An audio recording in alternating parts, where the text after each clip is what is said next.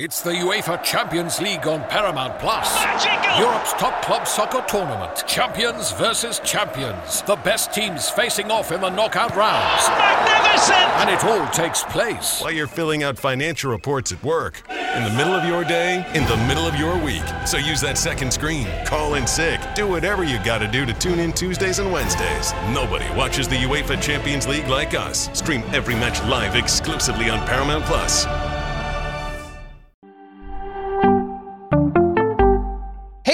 Let's talk starting pitcher tiers up next on Fantasy Baseball Today in 5. Welcome into FBT in 5. Today is Thursday, February 2nd. I am Frank Stampfl, joined by Scott White. And let's take a look at the elite starting pitcher tier, which spans ADP thre- uh, 12 through 39, rounds 1 through 4 in a 12 team league. Justin Verlander, Max Scherzer, Corbin Burnes, Sandy Alcantara, Gerrit Cole, Jacob DeGrom, and Shane McClanahan. Scott, maybe we just really like old pitchers. I don't know what it is, but Verlander with an ADP of 38.7 and Scherzer with an ADP of 42.7 are screaming values right now for me. Well, uh, the fact that I ranked them one and two, I mean, it kind of makes me uncomfortable that I'm so far apart from the consensus there. But at the same time, I mean, particularly Verlander, reigning a Cy Young winner, just led the majors in ERA and WHIP, uh, obviously destined for the Hall of Fame. So, like, should I really be ashamed to have that guy number one? I, I, you know, it's it's kind of a jokey saying maybe we just like old guys. I kind of do like old guys at this position in particular. Like it's, I, I see it as a more of a benefit than a than a hindrance because we have this long track record of them accumulating innings in a way I don't trust younger pitchers to do. And so, like that, that is half, like that's half the battle when you're talking about an ace, especially. Half the battle is making sure the volume is there, and then the other half, of course, is effectiveness. But I don't, you know, we we haven't seen a loss of effectiveness from Verlander or Scherzer either. So, um, you know, it, I could understand ranking Corbin Burnes ahead of him coming off his first 200 inning season, Sandy Alcantara with the big workload, but I like I like Verlander and Scherzer just as much, if not more. The near elite tier spans ADP 32 through 70, rounds 3 through 6, and includes Brandon Woodruff, Zack Wheeler, Aaron Nola, Carlos Rodon, Shane Bieber, Alek Manoah, Spencer Strider, Dylan Cease, Shohei Ohtani, Julio Urías, Max Fried, Yu Darvish, Luis Castillo, Zac Gallen, and Kevin Gausman. Scotty, for those watching us live on YouTube, you're rocking the Spencer Strider shirt. Are you actually okay with one of Rodon, Strider, or Dylan Cease as your SP1? Yeah, I'm fine with it. There's there's uh there's risk with all three. In Ro- Rodon and Strider's case, it's more durability risk. In Cease's case, I think the the you know the the control lapses are the the major concern there.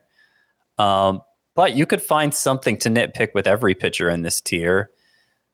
Ultimately, though, I think they're more or less aces, and I'd be happy if if the price is right. You know, the way tiers work, obviously, I'm I'm um, probably not jumping in and grabbing the first guy taken from this tier, so I have to settle for for the pitcher or two who everybody else is, else passes over, and I find it's not often Carlos Rodon, Spencer Strider, or Dylan Cease.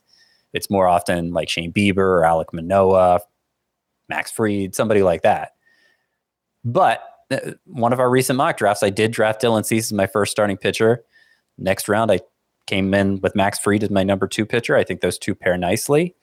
And um, it wasn't a huge cost investment. So it's part of the reason why uh, I, I, feel like starting pitchers deep this year.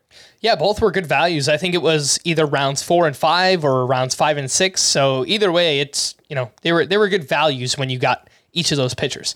The next best things tier spans ADP 63, uh, 67 through 129, and that's rounds 6 through 11. So the middle part of the draft, Framber Valdez, Joe Musgrove, Robbie Ray, Cristian Javier, Triston McKenzie, Clayton Kershaw, Tyler Glasnow, Logan Gilbert, Logan Webb, Blake Snell, Kyle Wright, Lance Lynn, George Kirby, Luis Severino, and Nestor Cortes. Two names I want to focus on here, Scotty. Both of them broke out last season. Cristian Javier, 11.7 K per nine. That was third best. And Triston McKenzie always had the talent, finally stayed healthy. career high 13% swinging strike rate for him. Uh, who do you like more between those two, Javier and McKenzie? Yeah, so even though the ADP is similar, I, I think they're further apart. At least in my mind, they're further apart than that. I, I noticed I ranked them back to back too, but I like Cristian Javier more. Um, what they both have in common, Javier and McKenzie, is high fly ball rate, which would have scared me away during the juice ball era, but now fly balls pretty much they're more likely outs than they were before, and the danger of home runs is reduced. So you're talking about a very low batting average against for both of these guys. Uh, but it was particularly ridiculous in, in Javier's case 169 batting average, lowest for any pitcher with 100 or more innings. He allowed a combined six hits in his final four starts, spanning 23 innings total. Um, and you know the the the bigger difference, even you know even beyond that, is strikeout rate. Javier was over 11k per nine. Uh, Triston McKenzie was he a little under a strikeout per inning or a little over a strikeout per inning? I think right around. I think it was a little bit over. Okay, so right at you know right around two K per nine difference between the two, and um, that obviously is one. Like between between the the weak fly ball outs and all those strikeouts for Javier, there's just not a lot of room for hitters to do damage on him, and I think Triston McKenzie's a little more vulnerable all right, for more extensive fantasy baseball coverage, listen to the Fantasy Baseball Today podcast on Spotify, Apple Podcasts, the Audacy app, or anywhere else podcasts are found. Thanks for listening to Fantasy Baseball Today in 5, and we'll be back again tomorrow. Bye bye.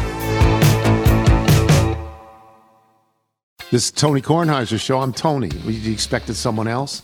So, what exactly is the show about? Hmm, I don't know. It's a sports show nominally. Football's over, but we're finally at a point where things matter in college basketball, and baseball season is on deck. Greatest three words in the English language pitchers and catchers. We have some of the best voices come on and explain what matters or what makes an upset, like Ryan does. Nine over eight. No, that's not an upset. No, yeah, it is, Bob.